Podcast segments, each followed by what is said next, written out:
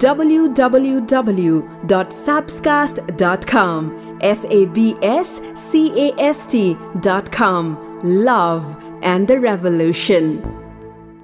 कोही भन्छन् सम्बन्ध नशा बनिदिन्छ कोही भन्छन् सम्बन्ध सजाय बनिदिन्छ तर सत्य त यो हो कि यदि सम्बन्धलाई साँचो मनले अघि बढाउने हो भने त्यही सम्बन्ध आफूले बाँच्ने एउटा कारण बनिदिन्छ त्यसैले त यो माया भन्ने चिज खै कस्तो कस्तो?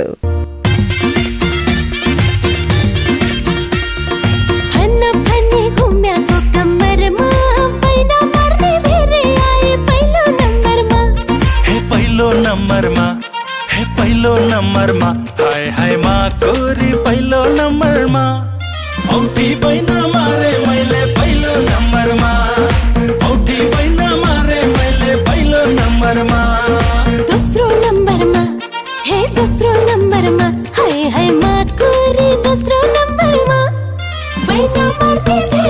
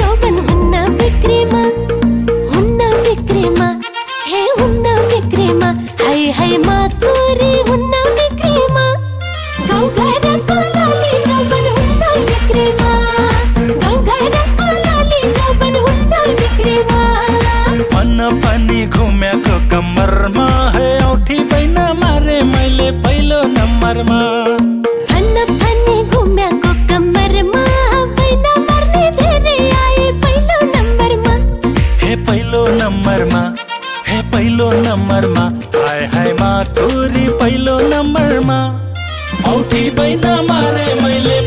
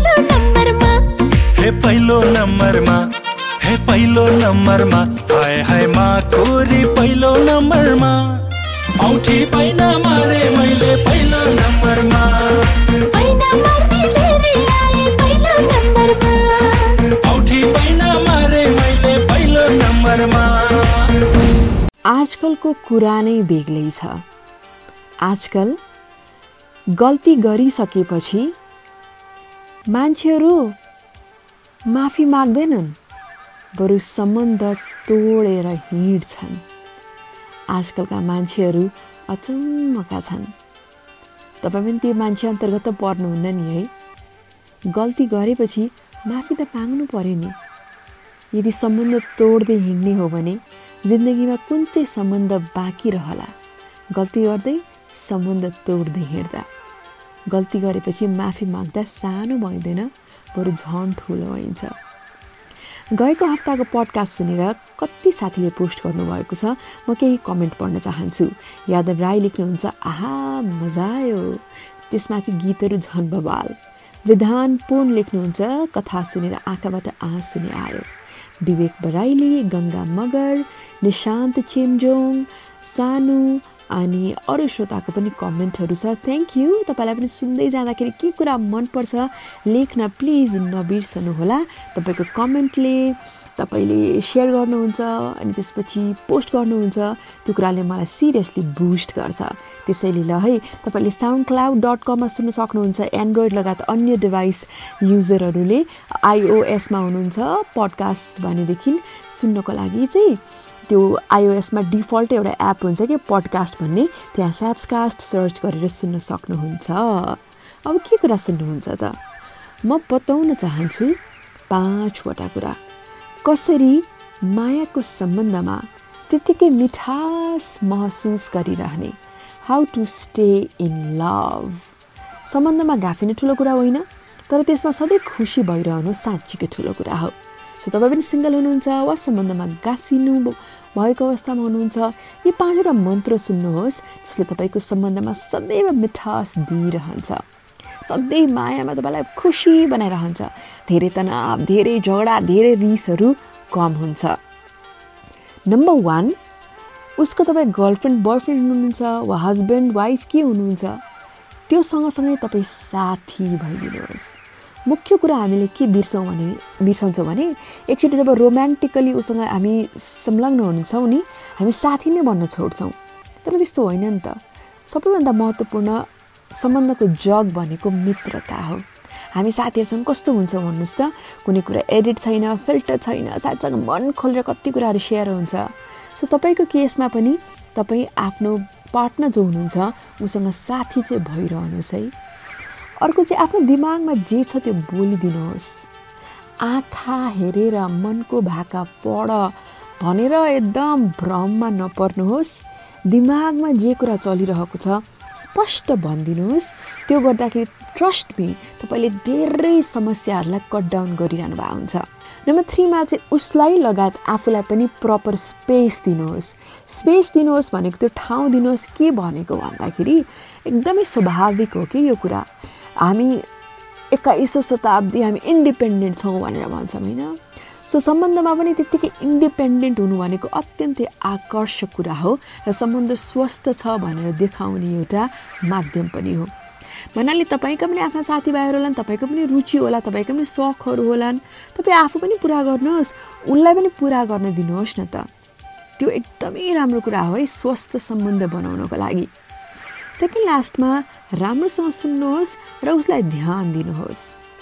उसको इन्ट्रेस्ट उसले के कुरामा केयर गर्छ उसलाई के गर्न मन लाग्छ त्यस्तो कुराहरू एकदम राम्रोसँग सुन्नुहोस् ध्यान दिनुहोस् उसँग एकदम आँखा आँखा आई कन्ट्याक्ट बनाइरहनुहोस् उसको जिन्दगीको बारेमा प्रश्नहरू सोध्नुहोस् राम्रो साथी जसरी उसका कुराहरू सुनिदिनुहोस् यति गर्नुभयो भने उसलाई राम्रोसँग सुनिदिने हो।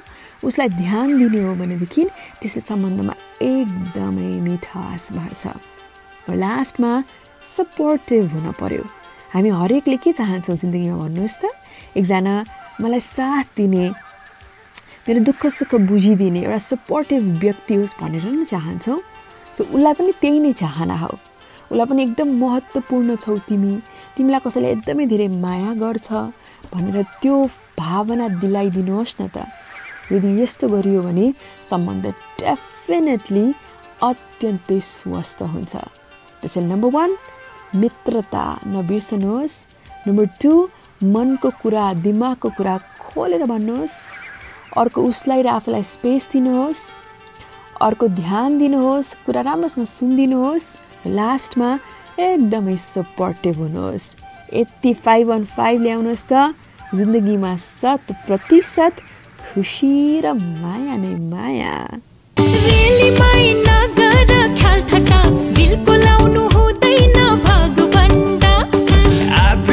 पुरै नै दिइसके।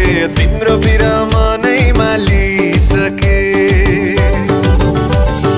कोरेको केस छ छपक्क फेस छ क्या दामी ग्रेस छ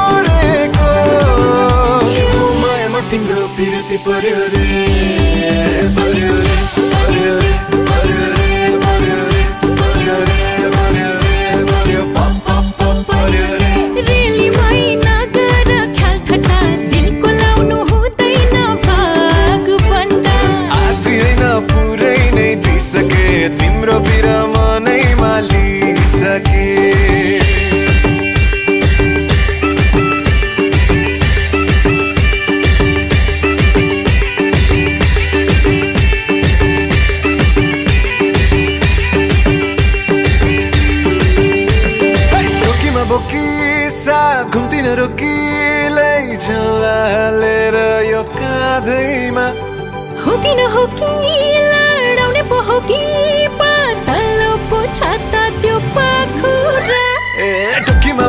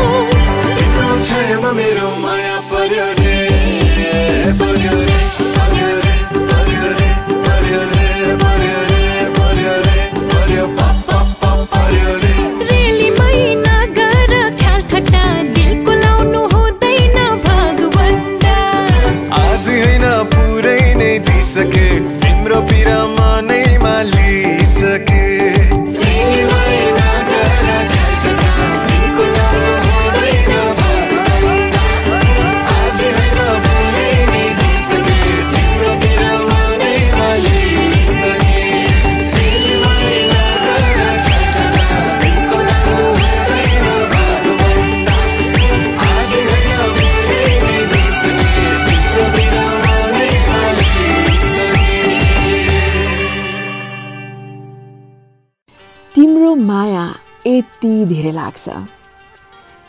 तिम्रो माया यति धेरै लाग्छ तिमीसँग यति धेरै माया बसिसकेको छ कि जिउनको लागि वा भनौँ बाँच्नको लागि श्वासको होइन तिम्रो जरुरत छ।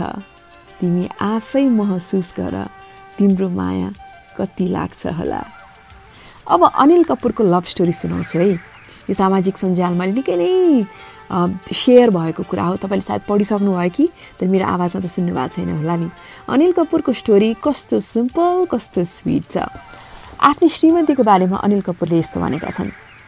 मेरो एकजना साथीको माध्यमबाट सुनिताले जो अनिल कपुरकी श्रीमती हुन् त्यो बेलाको कुरा उनले सुनाउँदैछन्। सुनिताले कहाँ कहाँबाट मेरो नम्बर पाइछिन् र मलाई कल गरिन् त्यत्तिकै हावाको कल गरेको। त्यो बेला हामीले पहिलोचोटि बोलेको उनको आवाज मलाई असाध्यै मन पर्यो। केही हप्तापछि एउटा कार्यक्रममा हाम्रो भेटघाट भयो हाम्रो परिचय भयो। त्यो परिचयमा नै केही थियो त्यस्तो आकर्षण? हामी बिस्तारै गफ गर्न थाल्यौँ। कुराकानी गर्ने क्रममा राम्रा साथी बन्यौँ। हामीले कुराकानी गर्ने क्रममा अर्को एकजना केटीको बारेमा म कुराहरू उनलाई सुनाउँथेँ।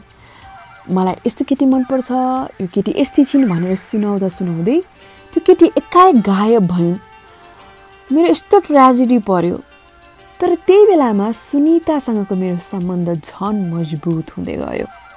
एक त मेरो मन पीडामा थियो सुनिताले मलहमको काम गरिन् बिस्तारै बिस्तारै हामीले झन भेटघाटलाई तीव्र बनायौँ।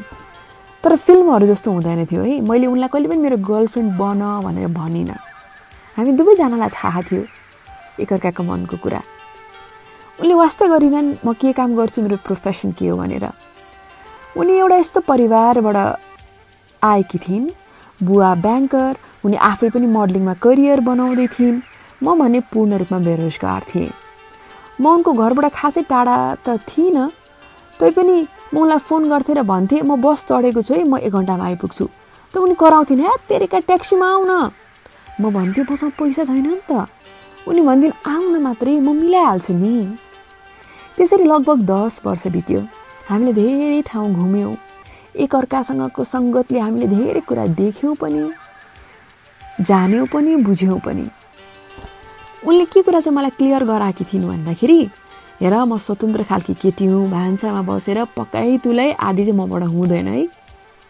मैले सोचेको थिएँ मैले त केही काम त गर्नुपर्छ। उनलाई बिहाको प्रस्ताव गर्नुभन्दा अगाडि। मैले जिन्दगीमा धेरै हन्डर खानु पऱ्यो सङ्घर्ष गर्नु पऱ्यो कामै पाएको थिइनँ। तर त्यो बेला पनि उनले मलाई अलिकता पनि प्रेसर दिएनन् है उनको त्यो बेलाको जुन मलाई साथ प्राप्त भयो त्यो अत्यन्तै नै मिठो थियो। र जिन्दगीमा जब मैले मेरी जङ भन्ने चलचित्रमा पहिलोपल्ट अवसर पाएँ मैले थाहा पाइसकेको थिएँ अब म घर पनि किन्छु भान्सा पनि राम्रो हुन्छ साथ पनि पाउँछु अब म बिहा गर्न सक्छु। मैले सुनितालाई तत्कालै कल गरेर भने र भोलि नै बिहा गरौँ। कि भोलि गरौँ कि कहिले नगरौँ? नभन्दै अर्को दिन हामीले लगभग दसजना व्यक्तिहरूको उपस्थितिमा विवाह गऱ्यौँ। विवाहको तिन दिनपछि नै म आफ्नो काममा लागिहालेँ। साँच्ची भन्ने हो भने उनले मलाई यस्तो राम्रोसँग चिनेकी छिन् सायद मैले आफूलाई चिन्ने भन्दा पनि बढी उनले नै चिनेकी छिन्। हामीले आफ्नो जीवन बनायौँ घर बनायौँ तिनजना सन्तानलाई हुर्कायौँ। जिन्दगीका धेरै उतार चढाव पार गरेका छौँ। तर अहिले पैँतालिस वर्ष भएछ हामीले सँगै भएको। बल्ल बल्ल हामीले डेट गरे जस्तो लाग्छ। हामी रोमान्टिक वकमा जान्छौँ। रोमान्टिक डिनरहरू खान्छौँ। पैँतालिस वर्षको त्यो मित्रता त्यो माया र साथ उनी अत्यन्तै असल आमा हुन् असल श्रीमती हुन्। हरेक दिन म बिहान उठ्छु। र काममा जानको लागि प्रेरित हुन्छु। किन थाहा छ? किनभने उनको साथ उनको सङ्गत उनको प्रेरणा ती सबै कुराले मलाई अल्छी लागेको अवस्थामा पनि उफ्रिएर काममा जाउँ र जीवनमा अझै राम्रो गरौँ भन्ने ऊर्जा दिन्छ। तिनै श्रीमती जसको कारण म यहाँसम्म छु। भनेर अनिल कपुरले भनेछन्। सुसी उनको लभ स्टोरीबाट पनि तपाईँले के सिक्न सक्नुहुन्छ आफ्नो लागि? भन्नुहोस् त के सिक्नुभयो? तल कमेन्ट गर्नुहोस् ल म अर्को हप्ता पढ्छु। तिम्रै लागि तडप्यो मुटु ए माया। तिम्रै लागि धड्क्यो मुटु ए माया। तिमी बिना हाँस्दिन म ए माया। तिमी बिना बाँच्दिन म ए माया।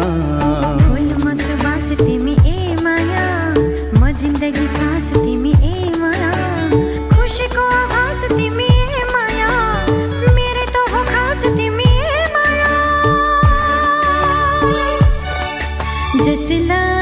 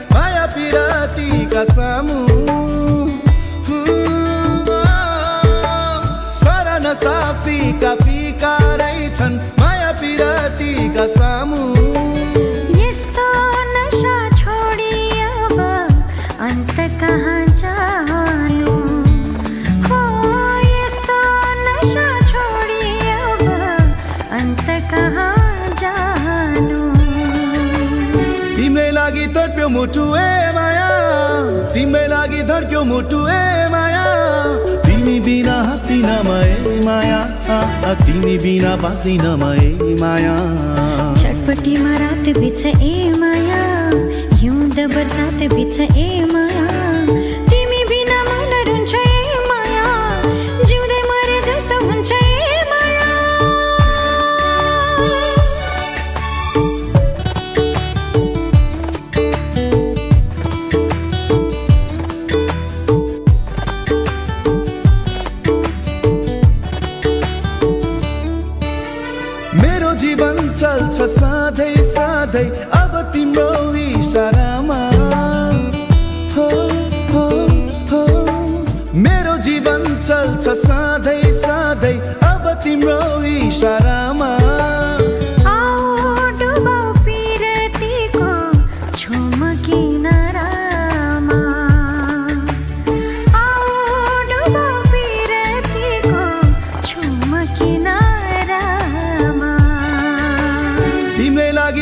मुटु ए माया तिम्रै लागि धड्क्यो मुटु ए माया। तिमी बिना हाँस्दिन म ए माया तिमी बिना बाँच्दिन म ए माया। फुलमा सुबास तिमी ए माया म जिन्दगी सास तिमी ए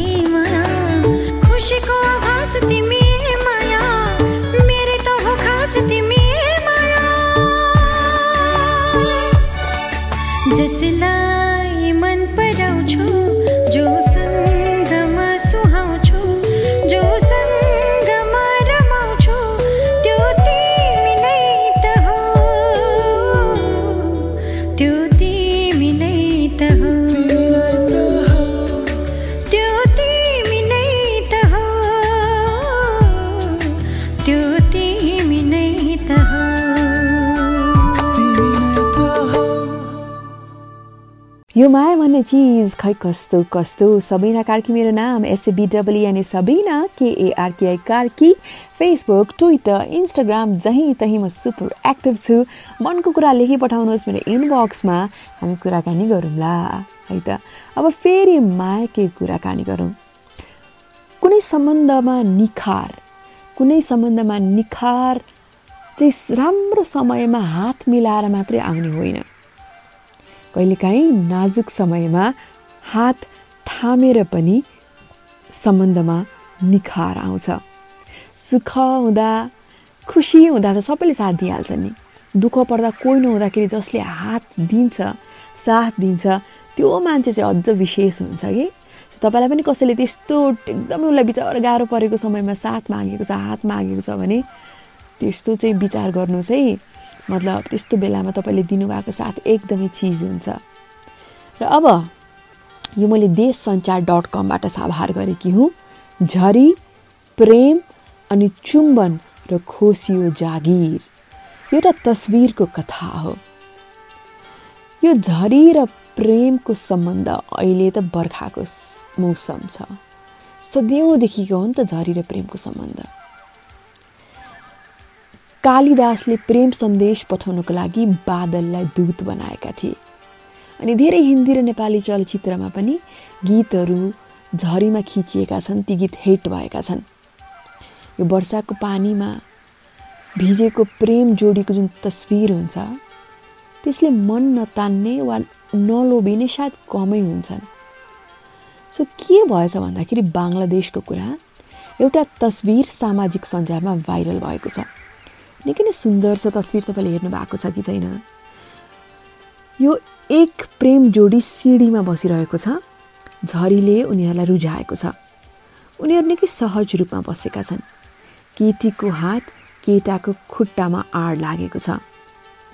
दुवै अघिल्तिर फर्किएका छन् तर उनीहरूको अनुहार एक अर्कातर्फ। यसका लागि उनीहरूले आफ्नो गर्दन मोड्नु परेको छ। केटाको नाक केटीको नाकसँग जोडिएको ओठसँग ओठ। ओठ जोडिएका छन् भन्दा पनि जोडी नै लागेका छन्। न कुनै हरकत न कुनै हतार न डर न सङ्कोच न कसैले देखिरहेको छ कि भन्ने चिन्ता। देखेको पनि कसैले छैन। पछाडि बायाँतर्फ एक व्यक्ति छाता ओढेर खैनी वा अरू केही बनाइरहेका छन्। नजिकै दुई केटा छन्। एउटाको ढाड र अर्काको अनुहार देखिएको। चुलोमा दुईवटा कित्ली राखिएको छ तिनवटा ग्यालन छन्। कमी छ त चुलोमा राखिएको कित्लीबाट निस्कने बाफको।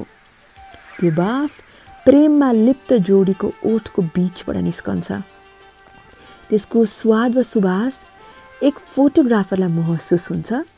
ती फोटोग्राफरले त्यही बेला आफ्नो क्यामेराको लेन्समा त्यो क्षण कैद गर्छन्। उनी आफ्ना सम्पादक समक्ष जान्छन् तस्विर छाप्नको लागि आग्रह गर्छन्। सम्पादकले मान्दैनन्। अनि के हुन्छ भन्दा फोटोग्राफरले तस्विर आफ्नो फेसबुक र इन्स्टाग्राममा पोस्ट गर्छन्। झरीमा रुझेको प्रेम भाइरल हुन्छ। त्यसपछि जे हुन्छ नि त्यो चाहिँ इतिहास होइन। त्यो चाहिँ हाम्रो पेरिफेरीमा प्राय भइरहन्छ हो त्यस्तै हुन्छ। मतलब भोलिपल्ट ढाकाका फोटो पत्रकार जसको नाम हो जीबोन अहमद उनका केही साथी पत्रकारले नैतिकताको पाठ सिकाउँदै कुट्छन्। उनलाई जागिरबाट पनि निकालिन्छ। जब प्रेम जोडीलाई नै समस्या छैन भने किन अरूलाई समस्या? भन्ने चाहिँ यता पत्रकार जीवनलाई लाग्छ। जीवन तिस वर्षका भएका छन्।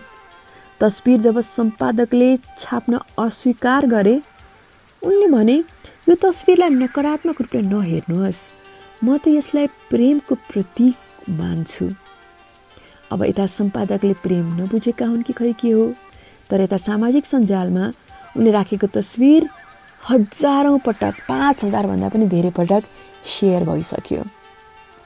बिचरा फोटो चाहिँ उनले खिचे पोस्ट पनि गरे तर उनको ल्यापटप आइडी फिर्ता लिँदै जागिरबाट पनि उनलाई निकालिएको छ।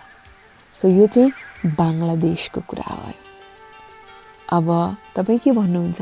त्यो फोटो हेर्ने तपाईँ? त्यो फोटो कस्तो छ भन्दाखेरि नि अघि मैले सबै मेरो शब्दमा त बयान गरेँ। तर फोटो हेर्न चाहनुहुन्छ भने मलाई तल कमेन्टमा लेख्नुहोस् म फोटो तपाईँलाई पोस्ट गर्छु। के कसो? फोटो कस्तो छ भनौँ? तपाईँ आफै हेर्नुहोस् न अनि भन्नुहोस् ल। तिम्रो लागि म छु त्यो दुनियाँ छोडिदेऊ। तिम्रो लागि म छु त्यो दुनियाँ छोडिदेऊ।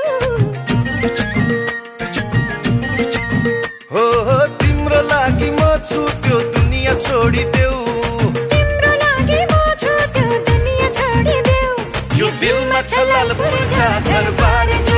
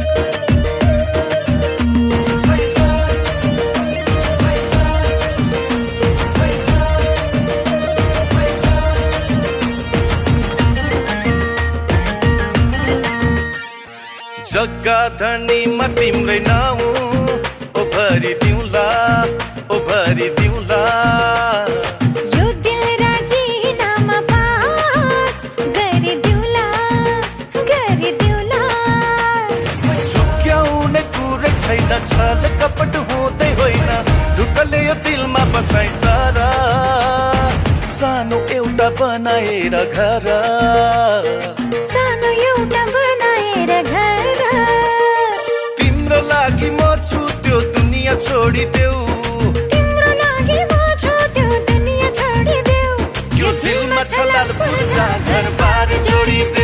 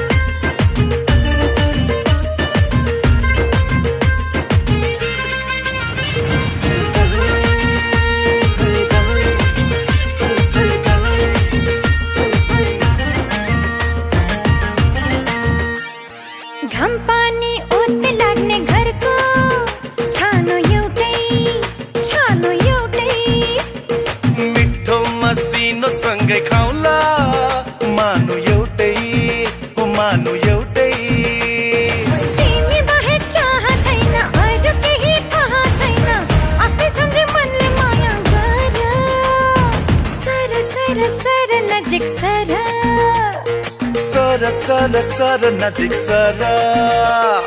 तिम्रो लागि म छु त्यो दुनियाँ छोडिदेऊ। तिम्रो लागि म छु त्यो दुनियाँ छोडिदेऊ। यो दिलमा छ लाल पुर्जा घर बार जोडिदेऊ। यो दिलमा छ लाल पुर्जा घर बार जोडिदेऊ। छोडिदेऊ छोडिदेऊ।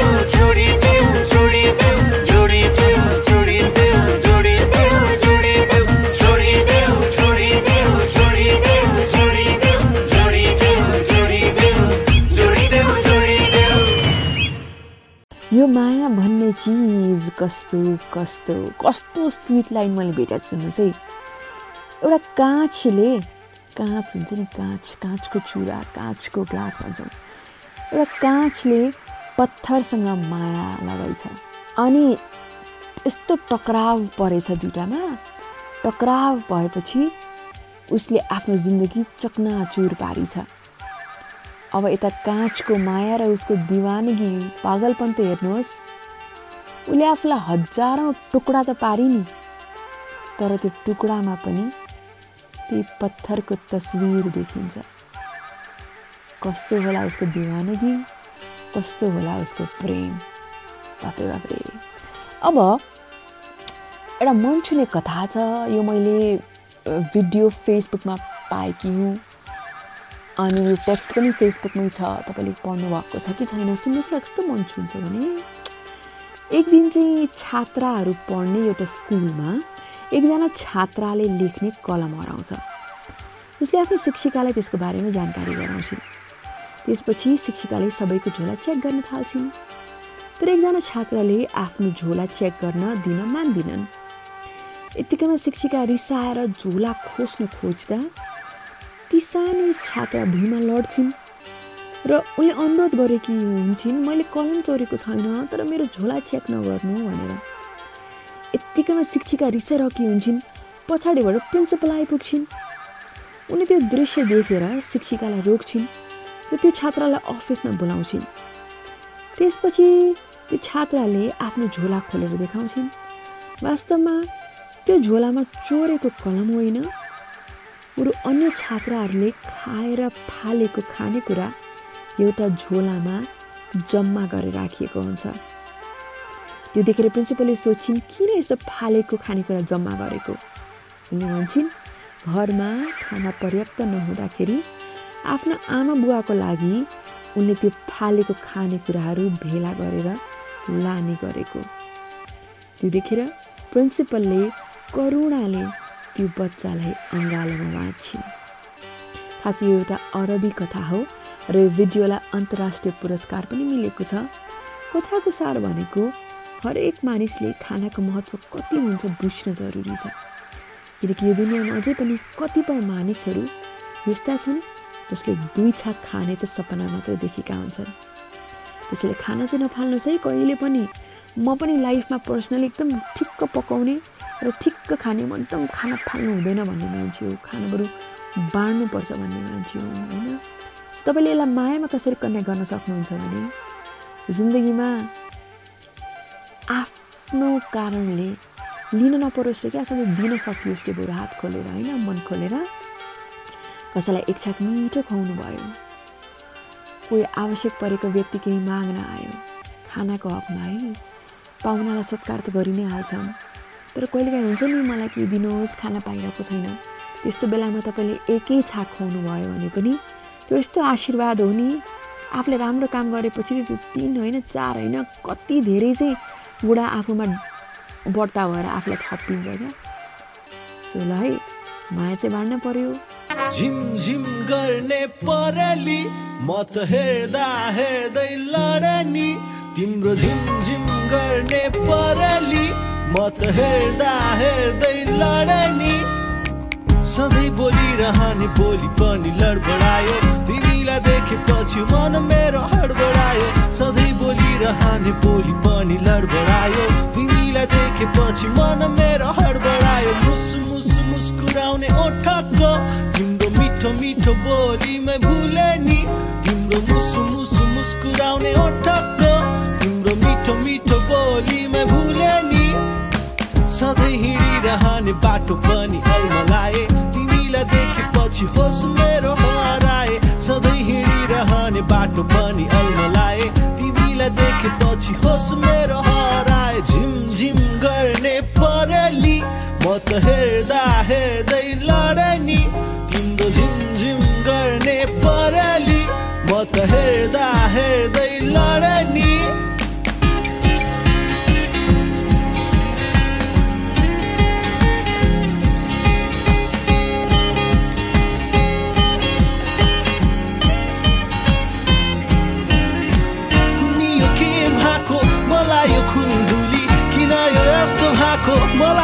पछाडिपट्टि देखेपछि तिमीलाई भोक प्यास गइ गयो।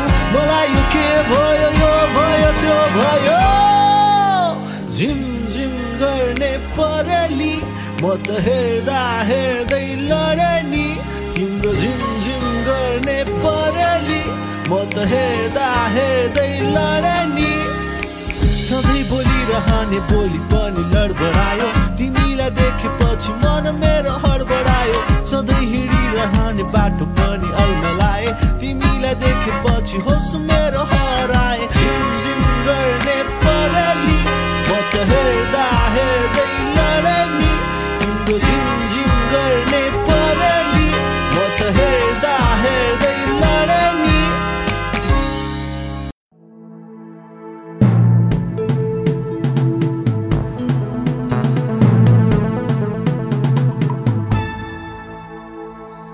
www.sabscast.com. S A B S C A S T.com. Love and the Revolution.